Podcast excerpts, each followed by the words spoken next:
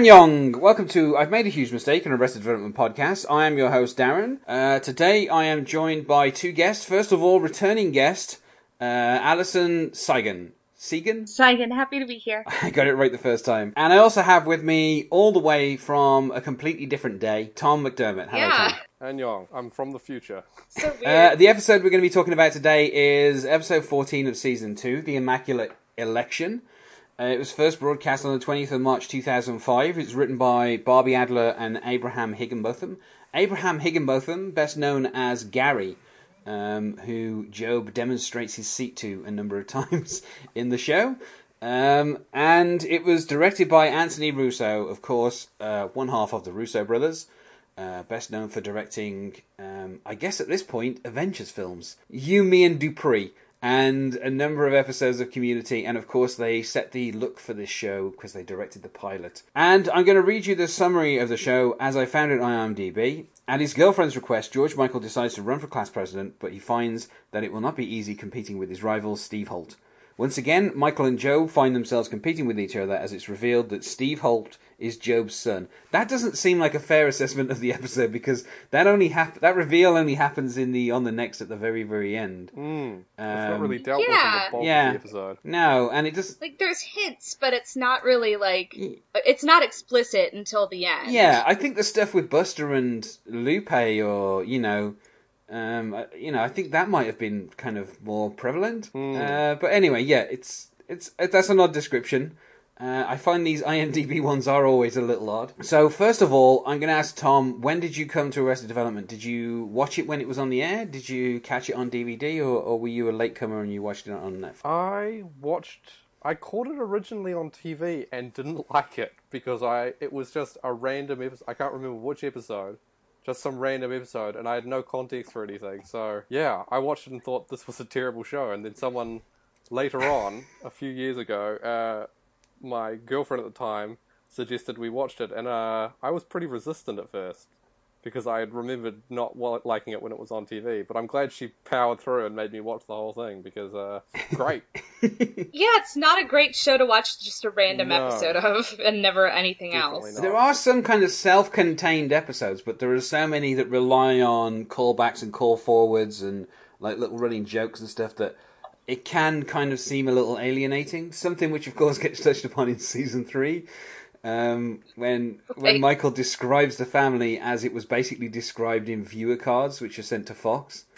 um, so, which is an interesting kind of meta joke. Um, so anyway, Yeah. let's get straight into the episode. The main thrust of the episode is all about uh, the election. It's worth noting, of course, that this episode went out during the second term of uh, George W. Bush. The first episode of this season actually went out the day after the American election or something around that time. Like, so this season kind of started with the second term of George Bush, and obviously the Bluth family themselves have had lots of parallels to George Bush. We've had a mission accomplished banner. Uh, you know, we have someone who goes by his initials rather than his full name. You know, and I feel like Jeb Bush was kind of relatively unknown at this particular time, so the whole Gob thing and Jeb was not really an illusion people probably would have got. But I feel like this many years on, it's fairly obvious what it's all about. Uh, and this election, uh, it has some kind of parallels to what happened in 2000 rather than uh, 2004, uh, which of course we'll, we'll get into later. We start, of course, George Sr. has been living in the attic, and uh, we find out that the, the house has been fumigated, and nobody thought to get George Sr. out of the attic. Lindsay has kind of been, I don't know for this particular episode, she seems like really, really lazy. Like, it just seems like a, a weird. I know that she's not particular, like, none of the family other than Michael are particularly kind of work hard, but uh, Lindsay seems very lazy. In fact, she starts off by saying, If you weren't all the way on the other side of the room, I'd slap your face. uh, that's the level of laziness she she has. And of course, you know, she she called the fumigators, and we see we see Michael quickly go to retrieve uh, George out of the loft. And of course, this is where uh, George George Senior's been in the loft now since kind of like the third episode of the season, and this is where he he starts kind of he's he's been kind of having tea parties with the dolls. And kind of this, this becomes like a, a really weird like little gag that they, they do. Um, and we see George running to save Polly, uh, trying to cover her mouth and uh, kind of getting hit by the fumes of the fumigation. And he falls down and uh, like a cockroach. yeah. and I, d- I don't even know what they're really fumigating for because I don't think they really say, but they just say that they've had it like someone doing the fumigation. I like that Lindsay's laziness extends all the way to essentially kidnapping Lupe and making her do the housework. And we see this montage where she gives she she out she kind of goes past. Um, uh, she sees Lupe on the side of the road and she gives her a lift, and then obviously Lupe is like saying "Mrs. Mrs." to try and get her to go off and go to Balboa Towers. And Lindsay just says, "We've got one quick stop to make." And she takes her to the house and has her basically clean the entire house. uh, and of course, this leads to the exchange where we see um, we see like a, a posing pouch and Lupe asks yours or Mister's, and of course this is where Lindsay kind of sighs and says Mister's. Uh, yeah. And uh, you know, later later on there will be a brief conversation about that particular pouch, which will actually kind of lead to the creation of Mrs. Featherbottom. Um, you know, because it kind of ends things between Lindsay and Tobias, who of course have been indulging an open relationship for most of the season. Uh, though their attempts to have sex with other people have been mostly unsuccessful, and they've mostly actually finished like quote unquote open relationship. Yeah, they've kind of ended up pushing them back together as a couple. That's the really weird thing is like it, they've spent more time together since they've been trying to pursue other people. Um, of course, Yeah. Lindsay was famously turned down by Tom Jane because you know he's Tom Jane. and then I, I like that we find out that that um, Tobias is gone, but Michael never noticed. And he says a very strange here thing where he says, I did notice we had stopped TiVoing the Christopher Lowell show. I don't know who Christopher Lowell is, but I'm guessing that is yet another allusion to uh, Tobias's sexuality. I mean, I guess we it's safe, probably pretty safe to assume that. yeah. Um, I mean, it's not a far a hard like difficult assumption No. to make. I love uh, Yeah. Jason Bateman's delivery here and Portia de Rossi. They both just fully commit to just playing, trying to pretend like they uh, have done what they're supposed to have done. You know, like uh, uh, Jason hasn't uh, he hasn't even realized that Tobias is gone, and Lindsay is also uh, hasn't told Maeby, and it's just pitch perfect. Just the apathy of it all. Just like, oh, Tobias is gone. and of course, we find out the reason for this is because Tobias, um, you know, was wearing this particular, you know, well, Lindsay was wearing the pouch, and um, Tobias said you're going to stretch them out. Uh, and I like the I Oh. like the fact that he says, uh, "Excuse me for liking the way they shape my junk," which is such a. Considering he's a never nude, I don't know how this is working because he'll be wearing the cut-offs and he'll be wearing that over the cut-offs. So I don't know what it's shaping. It's just shaping his cut-offs, basically. It's just shaping his junk. you know, Lindsay kicks him out and he takes up residence in the studio uh, uh, inside the apartment of Detective Frank Wrench. Um, and it's quite funny because obviously, you know, he doesn't get discovered for a while. Um, and I'm going to say later on when he does get dis- discovered, we never find out how he got out of that situation. Oh God, I want to know how bef- what happened there so bad. you have him just slinking out of that bathroom, trying his best not to. he probably to. used his cat-like reflexes to uh, it- to escape. Yeah, that would like that, explain yeah. it. And of course, Gob enters, finding out that Tobias has moved out, and his first question is, Did he take the good video camera with him. and then of course we get to possibly one of my favourite things that um, Will Arnett ever delivers, where he says he's making a magic video. He's going to tape himself doing tricks around the office. Calling it tricks. Let me finish. Around the office. Um, and his, and then of course he says, "I figured out a way to make money while I'm working," which kind of shows the attitude Yeah. of the Job of the of the Bluth children and Gob in particular about how they view work. Uh, kind Although of as some- Michael does also immediately point out that's called working. yeah, yeah. uh, yeah. I kind of I love it, but um, you know, this is where Gob then pledges that he will go to the meeting that Michael wants him to go to, so long as he gets the camera. And then, of course, we find out that George Michael was last using the camera, and of course, we get a a, a flashback to um, a 40th anniversary party Um, and in the flashback, Michael asks, "Is that Qusay Hussein at the omelet bar?" Which is kind of a, a hint because at this point they haven't really gotten into the Iraq stuff deeply, so that's just a hint of kind of what's to come. Um, and we see George on the video like tapping one of those guards like on the stomach and saying if they move they don't get paid, which seems a little cruel to just kind of try to make them move basically. Um, and then of course uh, we see George Michael doing the um, uh, doing the kind of lo- the the Star Wars kid video, which was kind of you know a viral sensation at the time. Uh, and I like that, that George Senior says, "I spent 2.1 million of company money and end up with this." and I don't, I don't know how. I like, I don't know how this. Like, do they only have one tape? Did like he just? I, I like video cameras usually take smaller tapes. And was that on a smaller tape? How were they watching it on the TV? There's a whole load of questions that I can't figure out. He also claims right before he says that, right before it cuts to George Michael during the uh, anniversary footage, that they didn't have to spend a dime on the anniversary. So yeah, it's kind of uh, like kind where's of he all getting the show when angry? it comes to how much this anniversary tape actually cost him. Yeah. Right. And is it something that he's mad about them using the tape, even though the event would probably be the, you know, what you're spending the money on? But no, he has to have the tape. It's there's a lot of questions. Yeah, and of course, this is where uh, George Michael says, "My hand, you cut off my hand," which you know is obviously a reference to a lot of limbs being cut off in Star Wars, uh, which is a popular thing that Right. happens. But obviously, it also is a reference to um, Buster uh, losing a hand. And you get a shot of Buster looking kind of worried about it, but this is presumably quite a long time before he actually loses the hand, so I'm not sure whether this is hinted at as something that has been kind of dogging him, whether he's always Yeah. been worried about losing a hand.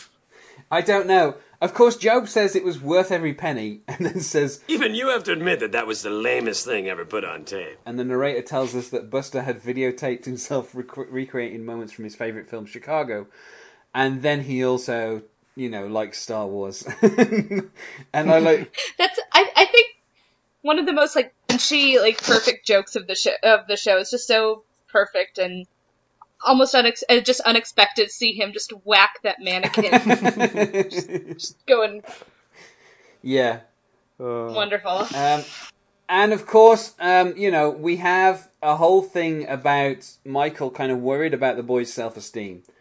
Um, and this is this is something that will will end up with um, uh, you know throughout the episode Michael is concerned about George Michael's self-esteem but George Michael's self-esteem seems fine and he can't see that it seems fine and it just becomes this kind of obviously you know this is what Michael does he doesn't really listen to George Michael at all um, and then you know he's not crazy about Anne which is something that we've understood from the moment that he met Anne and uh, and then Gob mentions unless he knocks her up like you did with her mother. Plus, she's religious. That one gets pregnant, it stays pregnant. Believe me. And then he says rather ominously, Dated a chick like that once in high school. and then after a pause he goes, No, I didn't. and I, I mean this is essentially the introduction of Eve Holt, mother of Steve Holt. It's in such a kind of odd way because you think it's kind of a bit of like a just a throwaway comment. Uh, but obviously, by the end of the episode, we'll find out what happened with uh, Steve Holt's very religious mother. And of course, Steve Holt's video reflects, I guess, uh, his mother's religiosity as well as uh, Anne's. And this is where, you know, Michael overhears a conversation between George Michael and Anne where he says, I don't think I'm ready. And he says, you know, she says, Of course you are. And he says, I think I'm going to lose it before I start. And this is where Michael bursts in and he says, I'm sorry. Smoking. It's a killer. That Sammy Davis Jr. should still be performing. And it's such a weird way to cover that kind of bursting in, but I love it. Um, and then, of course, we, we find out that uh, you know they're talking about uh, student body president, and of course, only the cool kids run. And Michael asks, "Who's co- cooler than you?" Uh, to George Michael, which I think is basically explained by pretty much everybody. Most people. yeah, maybe we'll sum it up later on with comparing apples to some fruit you've never heard of, um, which I think is kind of a good assessment. Uh, and then you know, obviously, this is where we get a whole thing between. I mean, Anne in this episode is quite kind of uh, aggressive in the fact that Michael kind of says, you know, like he ran for student body president, um, you know, because he he says he'd be following in his father's footsteps, and Anne's like, "You were student body president," and he's like, "It was close." And she's like, "So you lost?" And he's like, "Who remembers?" And she's like, I know, I would remember. and I, I like how kind of Anne is the one to kind of force him into admitting that he didn't win. Uh, and and this is of course where we get the most obvious reference to the 2000 election, where he says that um, you know The, the other guy won the actual title, although there were plenty in the school wanted to overturn the decision. I said, let's do not. Let's not put the school through that, you know. uh, and of course this finishes him kind of trailing off a little and just going Haven't thought about that for years. Good memory. uh, it's kind of funny. Um, and obviously, you know, later on we, we get a whole bunch of stuff about two percent and how he lost by two percent, and obviously, you know, all of that is a lot of allusions to uh, Al Gore winning the um, popular vote, uh, but losing the electoral college, something which I'm sure will never happen ever again. Um, Right, we're we're not thinking about that right now. No, let's not At all. take this recording by talking about something so dark. Uh, No, let's keep it to something happy man. like the 2000 general election in uh, in America. Um, yeah, um, and then obviously, you know, this is where we find out that Anne, managing the campaign, is deciding to emphasize virginity. Um, and you know, I like how Anne talks about how you know they're waiting.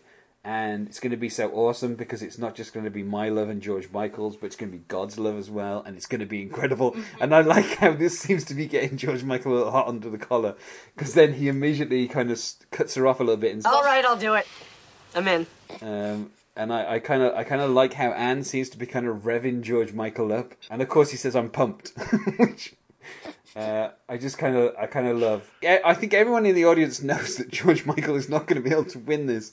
Like he's, this is kind of like a losing battle. Normally, with kind of plots like this, where someone is kind of a bit delusional, I, uh, I kind of cringe a little bit at what they do, but I think they actually pull this off quite well with George Michael. Um, even later on, when uh, Gob decides to take over and fight dirty, uh, we go to to Buster and uh, Lucille, and uh, you know Buster's been feeling sorry for himself because he he lost his hand, obviously, um, and this is where we got like Buster kind of yelling, "I'm sorry, I'm in- inconvenience to you, mother," and I this kind of the relationship between um, uh, Lucille and Buster in this episode is kind of a little bit more like vicious than it normally is.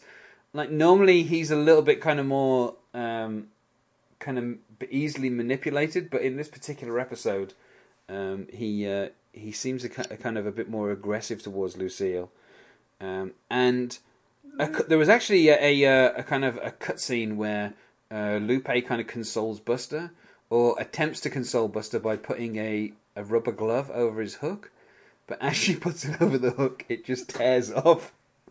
And and Buster kind of looks kind of heartbroken at this, and uh, it's kind of the start of what ends up being, um, you know, the actual, um, you know, storyline where where Lupe and, and Buster kind of get together, and we we see that, um, you know, uh, Lupe. The, the narrator tells us that Lupe feels sorry for the loss of Buster's hand, and Lindsay feels sorry for the loss of Lupe, um, because obviously That you know. whole Buster and Lupe thing really comes out of nowhere. There's like a scene setting it up with no foreshadowing, as far as I can Yeah. tell. No, it just it Yeah. just yeah, it's not something that they've been hinting at for the for you know the whole season like they normally do. Yeah, I think it might be just an echo of Gob and Marta. Like the idea that the the kind of the Bluths kind of enjoy getting together with people that might anger their parents. like the only reason Lindsay married Tobias was, you know, just to kind of piss off her parents. The only reason it seemed that, that Marta was going out with Gob is, you know, Gob was maybe using her. He never seemed to have any connection with her. I always found that storyline a little odd because I don't know under what circumstance Gob would have ever met Marta. Um, but Yeah. you know, uh, Yeah, that's true. so there, there is kind of an attitude from the Bluth children to, or certainly from Lucille towards kind of immigrants. So I think it's just interesting that this is this is where we end up. You know, Lindsay trying to get rid of some of the trash that she's she's kind of collected around the house. She goes into the um, she goes into the attic and she she sees um, Polly, and you know she takes it away from from George Senior, and, and this kind of um, you know this this will start his kind of. I mean, he's kind of been a little bit crazy for most of the season while he's been trapped in the attic. Um, so this will kind of continue in this episode, and then once we get to the office, we get uh, uh, uh, you know the start of tricks. Wait for it around the office, and Michael is trying to do a meeting, and you know Gob kind of appears, and he's like, "What's this? A stuffy office meeting? Maybe it's time for a little office magic." And then Ron Michelson, who is by the way billed as himself, um, he he asks, "What's office magic?" And then Gob does a uh, a clock trick where he, he turns ten forty five to lunchtime, and I don't think he actually moves the hands that much. Like lunchtime Yeah, is it goes Yeah. ten forty-five to eleven o'clock. yeah, or maybe even like a couple minutes before eleven. It's very close. yeah, he he obviously doesn't get time to turn the hands that much, so he classifies lunchtime as Oh. like a few minutes away. Um, and then this is where Ron Michelson asks, "Why does lunch have to be so dull?" And I do like Ron Michelson's kind of stilted reading of all these lines. Um, and then you know, Gob tries to get a chicken to come out of a bag, and it just falls onto the desk, and he tells everyone to take a five.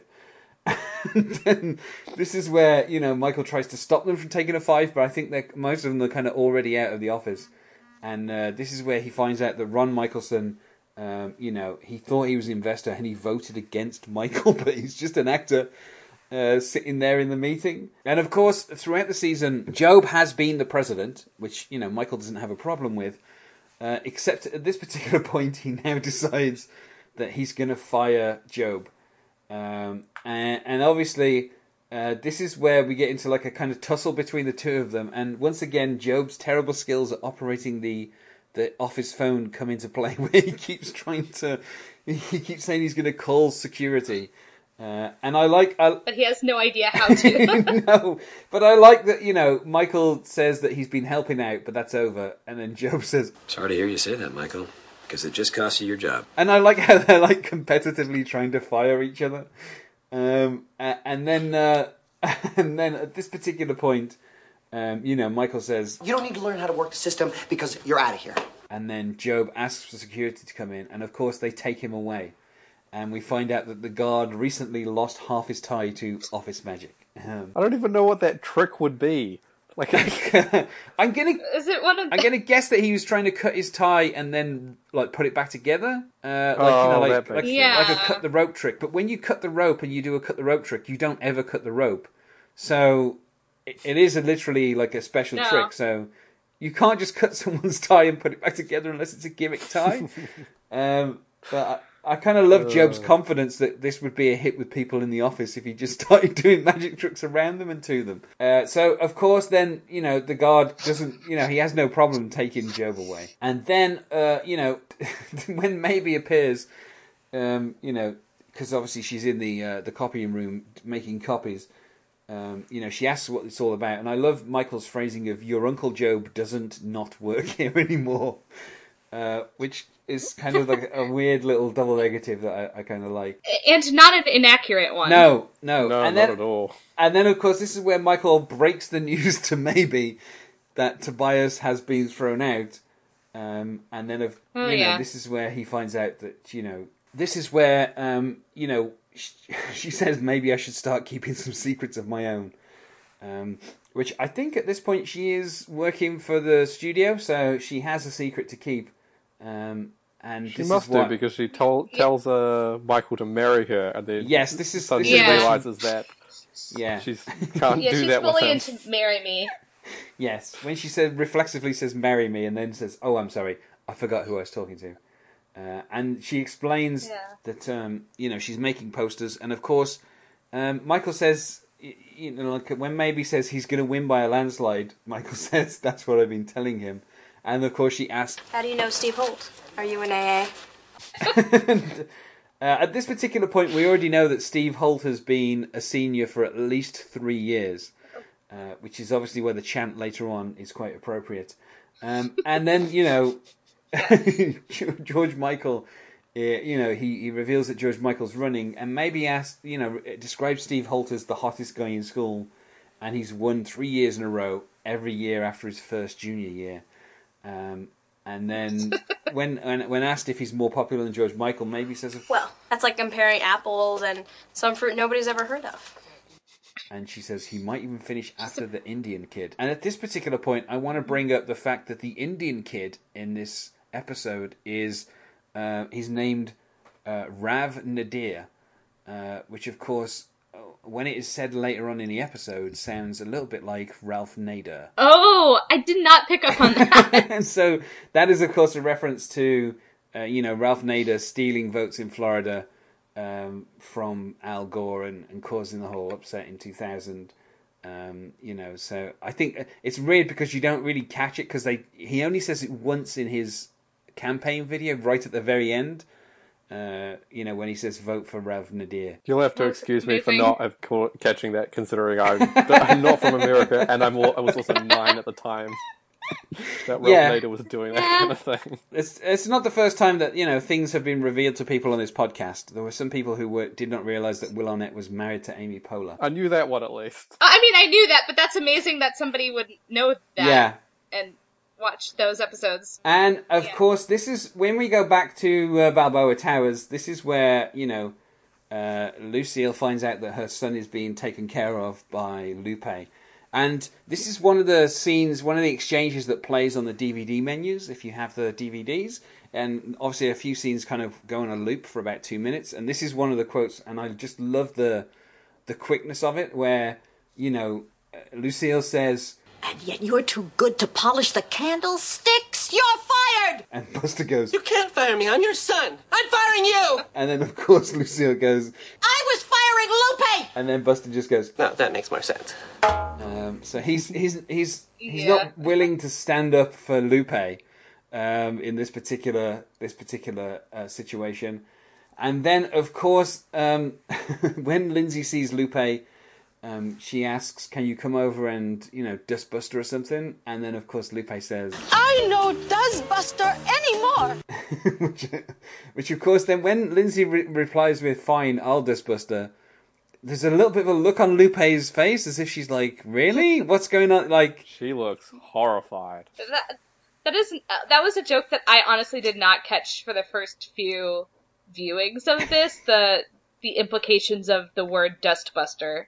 It took me a while. obviously it, it only becomes kind of obvious when Lupe shows a little bit of disgust when Lindsay says that's what she'll do. right. And then, of course, you know, uh, we find that Tobias is on the bathroom set of Wrench, and it's not a real toilet. So I don't know what he's done in there.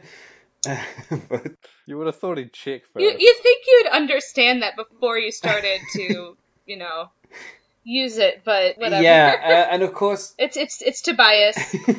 well, we, we hear from the other side of the door, we hear uh, Frank Wrench saying, You're a dirty cop, so F- Frank Wrench is going to clean you, and then asking why the door is cl- cl- um, locked. Uh, Tobias says, I've got to go, but I can't see how he gets out of that set.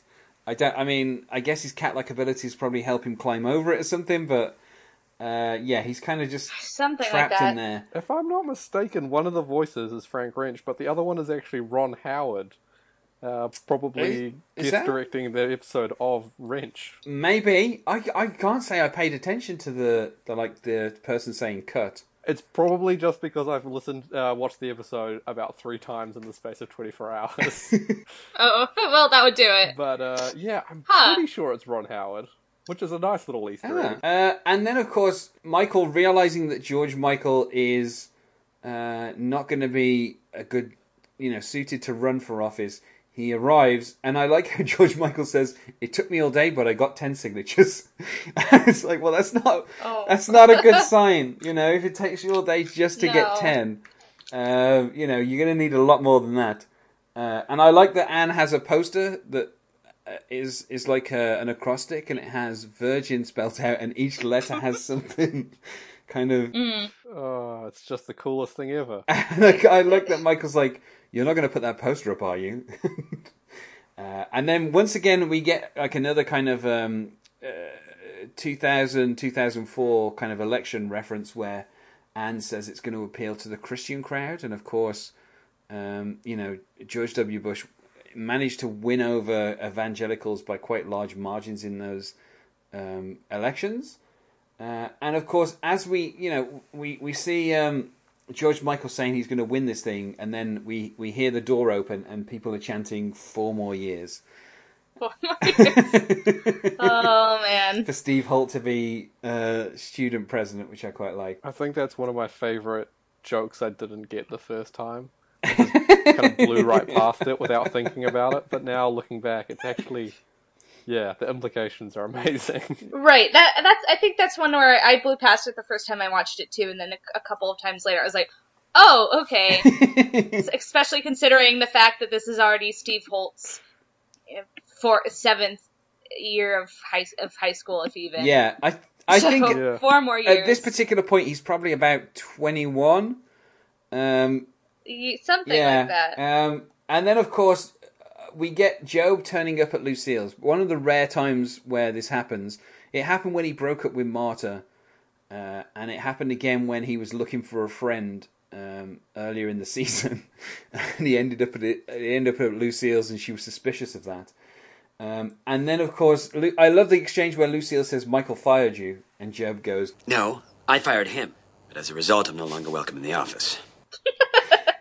And then, of course, you know, Uh. Luc- Lucille has fired her housekeeper and replaced it with um, with a Roomba, uh, which Buster does this weird thing where Robot. the Roomba kind of like stops and he like tries to feed it. Like it's, that's not the point of the Roomba. Like it's meant to be cleaning stuff up. You're not meant to be putting more rubbish down. I, I love all the references to the Bluth family just being completely like illiterate at life, pretty much. When they have no idea what a banana costs if it's like ten dollars, and having to feed robot. It's I, I just love all of those moments.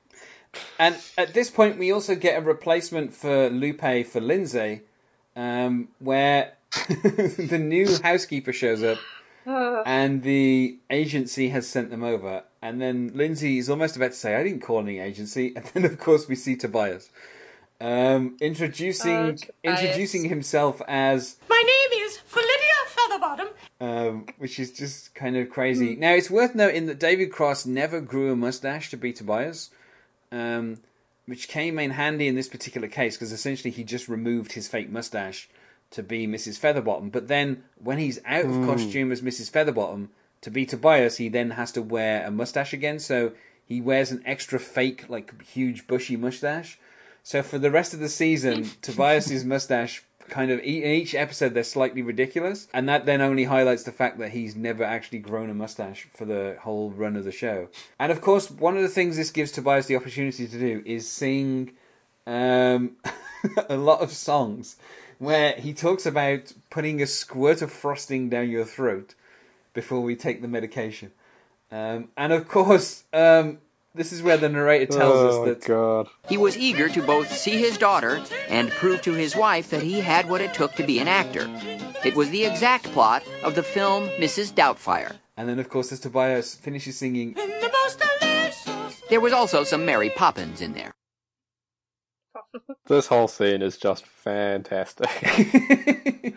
the whole thing, start to finish. Everything with Mrs. Featherbottom is perfect. yeah, I think the funny thing is that um, uh, the episode order was cut from um, 22 to 18, and they wanted to do Mrs. Featherbottom a little bit longer. They wanted to have a couple more episodes with Mrs. Featherbottom and then have Tobias transition to being Michael's assistant for the last few episodes.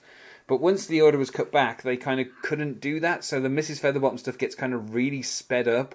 Like the the kind of arc is only like three episodes, but everything gets done really, really quickly. That's a shame. That would have been interesting to see more of Mrs. Featherbottom, especially if if, if Michael's assistant. That that would have been that would have been good to see. Yeah, it's funny hmm. because they kind of comment on that a little bit, where Tobias says that he developed an eating order, and Michael didn't even realize he was his assistant, and it's like because they didn't really get the time to do the storyline, basically. Um, now, Mrs. Fe- Mrs. Featherbottom, you know, introduces herself to Michael when he returns home and sees that the house has been cleaned, and says that he's from Blackstool. Now, I urge you, I urge you to never Google Blackstool because it is not a No. pleasant image that comes back. And then, you know, as Tobias kind of goes back to work, Lindsay says, I think he misses his d- daughter. And Michael, you know, says, you know, you, you didn't even have the courage to tell Maeby he'd moved out. Uh, and then this is where we get into kind of a discussion about, you know, George Michael running for office and how it's it's going to be bad because he's going to get crushed by Steve Holt. And of course, Lindsay in the previous season she'd met Steve Holt on a number of occasions, and she says, "Yeah, I'd vote for Steve." Um, which I kind, Yeah. kind of like how quickly she creepy. caved. I mean, he's actually fairly close to her age, so it's not that much of a you know the I gaps. Suppose. I mean, he's in his twenties. Yeah, it's it's not like he's. Who am I to judge? You're right, guys. Uh, and then, of course, you know, uh, George missing Polly uh, and feeling the lingering effects of fumigation, he uh, once again becomes converted to a religion. Uh, this happened roughly this time in the previous season, where he was converted to his own form of Judaism, uh, where the Sabbath was on a Wednesday. And here he's converted to Christianity because he reads one of the leaflets that uh, Anne had left behind. And I like his. I just love like Jeffrey Tambor's line reading of Our Heavenly Father let His Son die so that our sins could be absolved. and it's like he's reading it for the first time ever and i just i just love the tone of it it's just so kind of like completely odd He has this little uh, injury from where he bonked his head earlier in the episode in the shape of a cross, and I'm trying to remember. Did he have a a similar injury when he converted to Judaism? Some kind of no when he converted to judaism he saw the star of david in as a shadow on the window on, on the on the course. wall on the wall of his Oh, cell yeah. um the window kind of made a pattern A- and then of course i like when he says you know we must all seek forgiveness and michael's like well i'll call the warden for you and then George Michael's like, no, no, this is for fresh crimes. Oh, for sure, sure. Fresh crimes. And I, I like how Uh. you know he's decided that um, uh, Gob and Michael are like gallant and uh, Goofus. that, that that's great, right? Line reading, the gallant and goofy. yeah, Just the way he, the, the way Jeffrey Tambor says it is so good. uh, yeah, it's great. And of course, you know, at this particular point, um, you know, George Senior won't help with the dirty tricks to get um, George Michael to win, so he goes to Gob. Um, and I like how you know when he approaches Gob, Gob says, "If you came to grovel for the job of president, you're too late. My brother already fired me," which kind of doesn't make any sense. I don't understand it at all. Gob, after Michael kind of comes to him and asks for you know him to help, he says, Now I feel bad for firing you. which I like that he thinks that he fired Michael. There's a great bit of um, physical work here where Michael is going to sit down uh, on the couch next to Gob, but Gob sprawled across the whole thing, and he kind of pats him on the leg to kind of shuffle him off and make some room, but Gob just refuses to move, so he kind of takes a squat instead. Uh, yeah, he kind of paces around a little, doesn't he? Um, and this is where we find out, you know, that um, uh, he doesn't he doesn't need to beat Steve Holt. He just needs to beat the Indian kid, uh, and you know he'll rehire Gob if he gets this to happen. And I like when Gob here says the mere fact that you think that you can says to me that I shouldn't let you. Of course, we both need the work, which is such a silly line. Uh, and then, of course, you know this is this is where uh, you know something gets knocked over, and Gob's just like the robot will get it. Um, uh, and then this is where I don't. I mean, Buster. I don't know. This this is a weird thing with Buster. Like, uh, you know, obviously he was earlier characterized as you know enjoying scholarly pursuits, uh, which was uh, Lucille's way of saying that he he masturbates a lot. Um, and uh, you know, here we find him. You know that he's in bed with the Roomba, and I don't know what he's doing. I don't know what's going on there. But I like that. You know, he says he's half machine, and he kind of holds up his hook and then starts screaming, "I'm a monster," and, and then just kind of runs off. When you really think about it, it's it's inexplicable, but it's a very very good moment. This kind of like I, I'm a monster thing. It just becomes something that he just screams out like at kind of odd moments. Um, in kind of uh, just like when he gets kind of um, a bit kind of angry with people.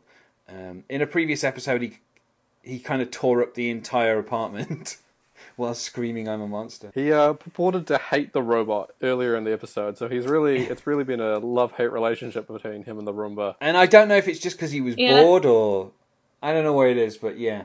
Um, and and then of course you know this is where Anne gets angry at the tone that the the campaign is going to take, and we get Gob here saying that Michael refused to play dirty, and that's why he only got two percent. and then Michael's like, "Is that how little I lost by?" And I like how they talk over each other as he's going, "Lost by," and Michael's going, "It was close." And it's like that's all you got. Um, and then of course Michael's like, "It's really not what's important now." Uh, and then of course Anne walks out saying she can't support this because you know the Christian kids were going to make him president. Uh, once again, you know, a bit of a, a, a George W. Bush reference. Um, and I like how after Anne is upset, Gob goes, "She'll forgive you," which is like such a kind of dismissive thing uh, to say. This is where Maeby meets Mrs. Featherbottom, and um, you know Tobias as Mrs. Featherbottom tries to encourage her to take Fun Fun, uh, which is Fen Fen, which apparently was banned by the FDA, and that was a real drug. Unlike a lot of the drugs that were pushed by uh, Dr. Funke's 100% um, natural good time family band solution, um, those are mostly fake drugs. Uh, but Fen Fen um, was a real um, uh, like slimming drug, I think, and Uh-huh. it had it basically um, it was introduced in the seventies because it, it was kind of quite quite good at um, temporary weight loss. Uh, the only issue is it basically destroyed your heart. Um, so Oh well, that'll do it. uh, so they kind of took it off the market, uh, and it's actually kind of banned now. Uh, and it was also fairly addictive. Um, you know, so it it wasn't a good drug, and I don't know why Lindsay still has. no. I guess maybe it's a sign of the fact that her mother kind of bullies her so often about her weight that she's kind of resorting to taking illegal drugs. Uh, and of course, this is where um, Tobias starts singing about how you should always read the label, you should always read it well. And then he finishes, as he does with lots of his songs, in the most delicious way. And I don't, I, I mean, There's a moment in here uh, where I think it's after he finishes the first part of his song about taking the drugs, where he leans in towards Maeby holding a piping bag, which is I assume full of frosting, yeah, as an allusion to his Yeah. previous song. Ah, it's so Yeah. ridiculous. That's that's what. Yeah, he's about he's about to put some frosting down her throat to help the medicine go down, basically. Uh, and then you know this is where it Maeby says Mister Fingerbottom. but the funny thing is, Mrs. yeah, he only corrects the Mrs. part. He doesn't correct the the feather part. Uh, and then you know after Maeby he tries to leave, I like that. You know, Mrs. Featherbottom says, Uh, tell me about your family. I'm sure wherever your father is right now, she loves you very, very much. uh, which is you know classic gender flipping, uh, and then of course Maeby says not enough to be honest with me. I guess it's weird because obviously you know Tobias was kicked out without anyone telling. Maeby so. I don't know that Maeby could be angry at Tobias because it really you know Lindsay should have said something, but uh, you know she didn't. Um, and then we get to the election and we see the election videos and um, we see Rav and uh, he talks about um, how his family, um, you know, have had drought and starvation, but not since they moved to Corona del Mar. and there's a kind of smattering of applause, and it's like not a very enthusiastic video. But then I just like Gob yelling stuff like "Go home, you terrorists! You're not wanted here." Um, didn't you make that video in a cave? Like a lot of kind of like Yeah. uh, Osama bin Laden kind of references. Um, and then Mm. obviously Michael is like kind of like how stupid you have to be to say stuff like that. Uh, well. Yeah.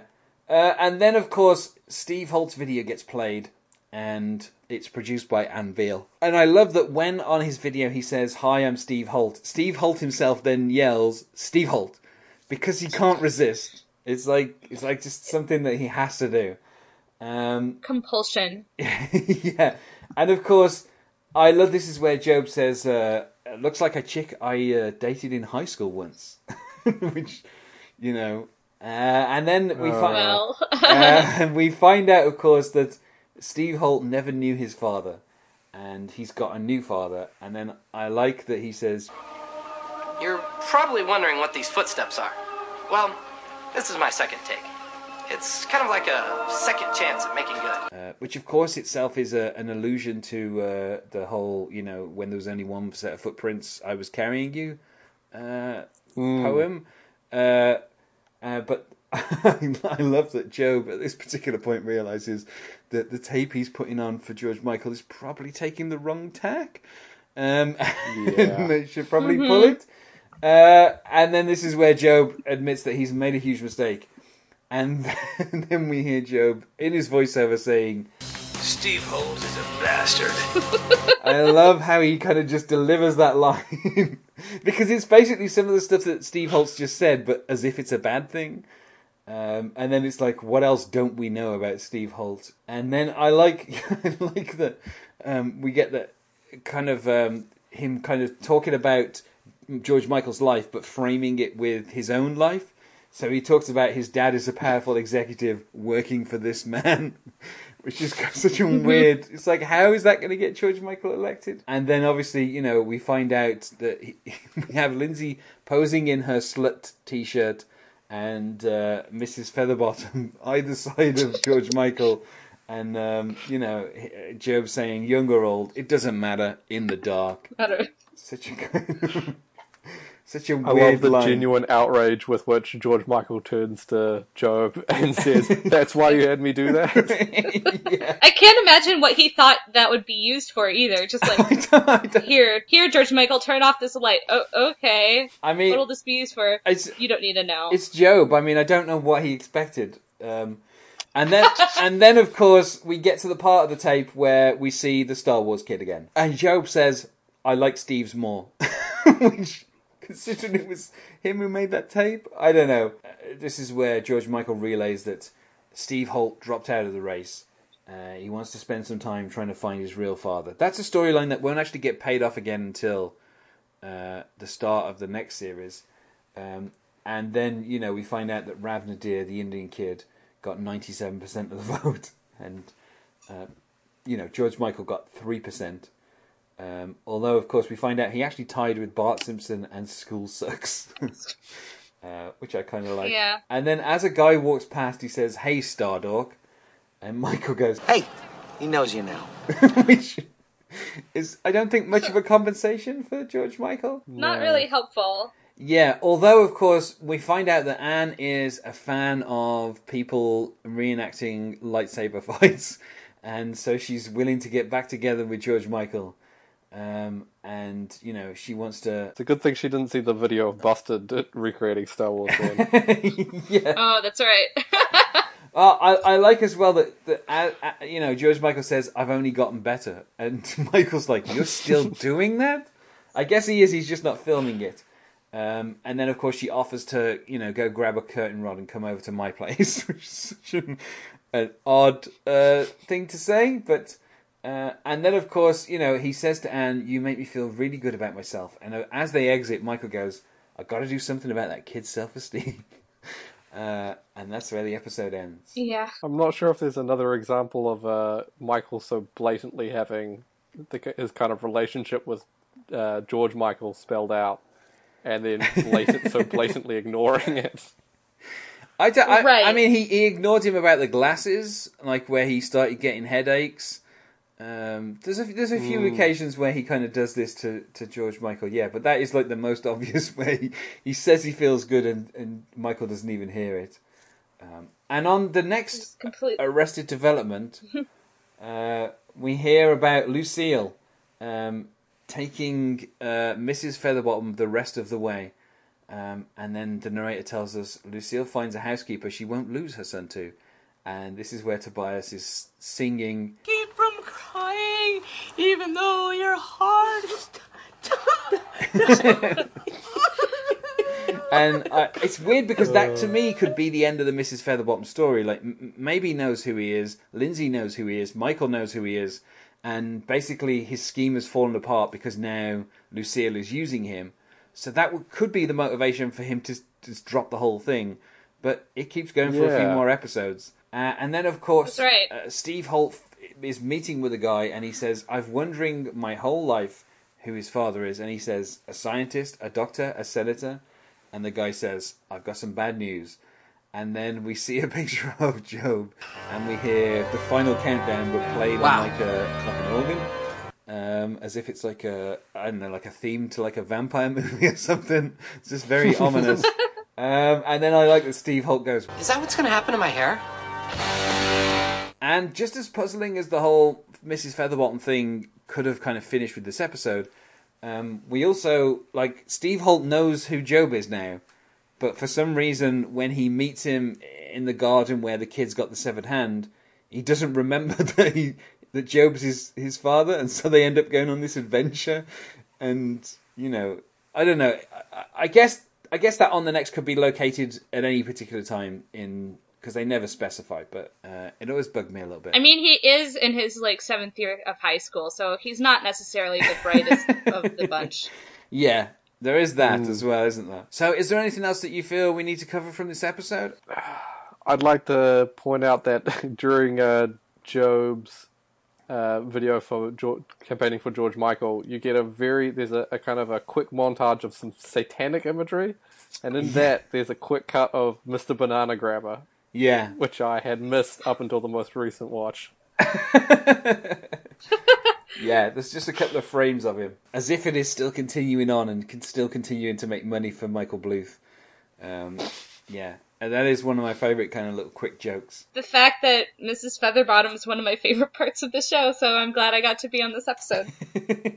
Yeah. Okay, so is there anything that either of you wish to plug? I'm going to ask Tom first. I don't do a lot of a lot, but uh, if you want to see some photos of random stuff and occasionally uh, exotic sights from around the world, you could follow my Instagram, tom.rides.bikes. Great stuff. and Alison? Um, not much is happening right now. I have a couple of things that I'm working on, but nothing I really want to specify. Um, but my website is happy-media.net. I'm probably going to be posting something there soon. Although, given my procrastination, uh, feeling as lazy as Lindsay, I guess, um, I don't know when that will be. If the computer wasn't over the other side of the room, you'd actually post something. Exactly, exactly. If if it wasn't, I didn't have to plug it in and type. I, I would post all the, all the time. So thanks to both of you for joining me, especially, you know, given the time difference from here to New Zealand, for Tom getting up early in the morning to join us. Um, I, I always I always feel like kind of coordinating between time zones is very odd. I don't think I've mentioned this on the podcast, but Tom is one of the only two people that I've podcasted with that I've actually met in real life. Um, everyone else is just people I've met on the internet. We happen to be from pretty much the opposite sides of the world, so it's uh, slightly Yeah. shocking that we've actually Uh, met in real life. That's, that is interesting. That of all the people, and, and that's Yeah. great that that worked out. But it's interesting. Mm. So thanks for taking part in this. I really appreciate you giving up your time. Thank you. Thank you. And otherwise, goodbye. Annyong.